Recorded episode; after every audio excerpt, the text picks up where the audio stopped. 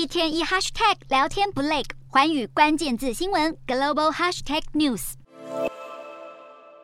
中国解放军军机擅闯台湾周围空域，还公布一张从空中眺望中央山脉的照片，挑衅举措不言而喻。我国国防部表示，解放军东部战区二十五到二十六日在台湾周围海空域进行操演期间，一共侦测到七十一架次解放军军机、七艘次军舰扰台，其中还有四十七架次军机跨越海峡中线侵扰我国西南空域，扰台架次创新高。四十七架次跨越中线的攻击包括十八架次歼十六战机、十二架次歼十一战。战机六架次苏凯三十战机，六架次歼十战机，另外还有数架反潜机、空中预警机以及较为罕见的侦察无人机。美国媒体 CNN 报道，这是近几个月来中国对台湾防空区的最大规模入侵，因为北京正企图让围绕台湾的侵略性军事行动常态化。华府白宫国家安全会议当地时间二十六日回应谴责中国出动大批军机军舰扰台是挑衅且破坏区域稳定的举动，大大推升误判风险。白宫强调，美方将持续协助台湾维持足够的防卫能力，以兑现对台承诺以及一中政策。